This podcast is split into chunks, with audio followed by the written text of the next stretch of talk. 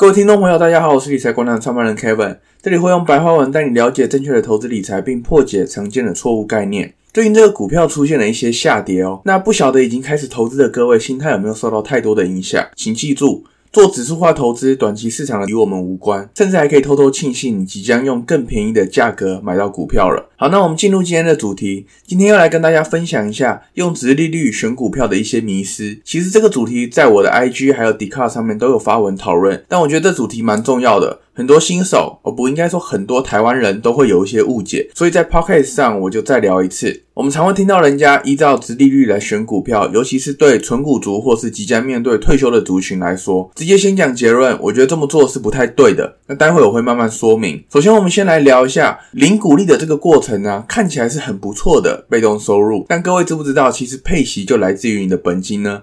我之前应该有举过这个例子。股价一百元的股票发了三元的现金股利之后，隔天的平盘价其实只剩下九十七元而已。也就是说，发股利这个过程没有创造出新的价值，它只是把原本就属于你的东西配出来变成现金给你而已。因此，有人声称呢，配息不过是把钱从左边口袋换到右边口袋罢了。看起来一件没意义的事情，殊不知很多台湾人都趋之若鹜。最明显的就是，只要有高股息名字相关的 ETF，往往都会成为热门，除非是中国高股息啦，可能投资人就比较有警觉性一点。然而，这样的特性如果依此条件来选股，会出现什么样的问题呢？以下可以分成三点来做讨论。第一个就是复利的效果。我不知道各位还记不记得以前数学课教的复利与单利最大的差别，就是复利制度下每一次的利息都将纳入本金，并记录下一次的配息。也就是说，你用来计息的本金会随着时间的经过越来越大。所以，同样的年化报酬率下，最终带来的结果随着时间经过是天差地远的。而我们回到领配息这件事情，配息的过程就是把原先本金里的资金特地领出来变成现金给你，也就是说，资产累积的过程中，你是让你的本金减少的。这机制完全与复利效果背道而驰。我再重复一次哦，复利的效果是把每次的利息纳入本金计息，所以随着时间过去，计息的本金会越来越大，从而达到复利效果。但是领配息完全相反，它是让股市里的资产领出来变成现金，也就是利息不但没有纳入本金累积，你还要特别领利息出来，中断本金的成长。这里也顺便说明一下，为了解决前述的股利问题，在投资的时候，不管投资什么，我都会建议大家将股息再投入，把领出来的股息重新购买更多单位数，就可以避免复利效果被减缓。实际的操作方法，美股的话很简单。设定里头就有选项可以让它股息再投入，台股的话可能就稍微麻烦一点，需要把领出来的配息累积起来，手动自己去买领股。但话说回来啊，如果你要执行股息再投入，虽然可以解决复利的问题没有错，但既然如此，你何必要选择高股息的策略呢？你懂我意思吗？你选择高股息的策略就是想要领配息嘛。可是为了减缓复利效果，你选择把它股息再投入，那当初就不该选择这项策略啊。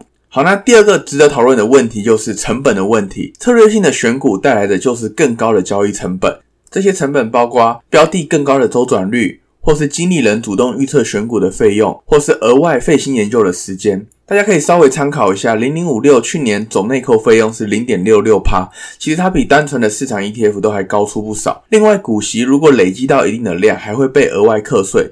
尤其是国外的股息更是严重。在投资的路上，如果你无法确定自己能做出正确的判断与决定的话，那至少你要试图减少所有你可能犯错的机会，也就是降低各种额外的成本。这是一个非常重要的概念。成本往往是影响绩效一项非常重要的因素，请各位听众们务必要记得。第三点是通常会更差的绩效。目前没有任何数据证明高股息策略所选到的股票会有较佳的表现，甚至在多数情况下都是落后市场的。尤其是加上前面提到的成本问题后，与市场的差距更是明显。不管怎样，长期下来几乎没有什么策略可以确定打败市场大盘。因此，选择大范围而且低成本的 ETF 是更明智的选择。所以说，比方是这个金融股或零零五六或零零八七八这种热门的标的，都不会是我建议的选项。尤其是年轻的我们，最大的优势就是投资期限很长，这时候更应该避免这种高股息的股票。至于有人提到这种高股息股票适合退休族群，我认为也是一个常见的投资迷思。事实上，退休族群所需要的不是配息，而是现金流。取得现金流的不一定要靠这种零配息的方式。可以透过固定比例或变动的提领计划，一样可以达到这个目的。那这里也顺便说明，我们在比较一个标的的报酬率时，只看配息几趴，其实是一件很蠢的事情。有些人会特别去贷款想投入高配息的基金里，比如说贷款利率可能是两趴，然后去挑选配息率八趴的商品，就以为每年可以套利五趴的空间。事实上，这种方法是蛮愚蠢的。回到前面所讨论的配息各种问题，高配息的基金配息一样来自于本金之中，而且会给予那么高配息率的商品，基本上都承担了更大的波动风险。比如说南非币就是一个例子。或是常见的高收益债券也是这样，所以请记住，重点应该是含息总报酬，本金整体的成长才是真实的。有太多高配息但本金大幅亏损的例子，不要被表面上的配息率给误导。所以不要觉得退休族群就需要领配息，事实上你有更好的方式可以做退休规划。稍微计算一下，你就会发现，你为了看起来很重要的配息，到底付出了多少额外的成本。好，那接下来我们进入 Q&A。第一则评论，他说五星推荐，价值投资是要做研究的，不然就是赌博。没有错啊，其实做任何投资都需要做研究啦。那至于价值投资，做了研究，它不一定会有比较好的结果，这是你必须事前先了解到的一件事情。下一则评论，他说无敌推荐 YouTube 看清流君 Podcast 听理财馆长，定期收看与收听，有助于建立完整的投资哲学与定见。坚持不懈执行被动投资与资产配置是王道，感谢再感谢，非常谢谢你的夸奖，没有错。这个 YouTube 清流君，我个人是非常推荐。那我有邀请他进入我的 Line 社群当中，你只要搜寻理财馆长 ETF 投资讨论，那你就可以找到我们的社群。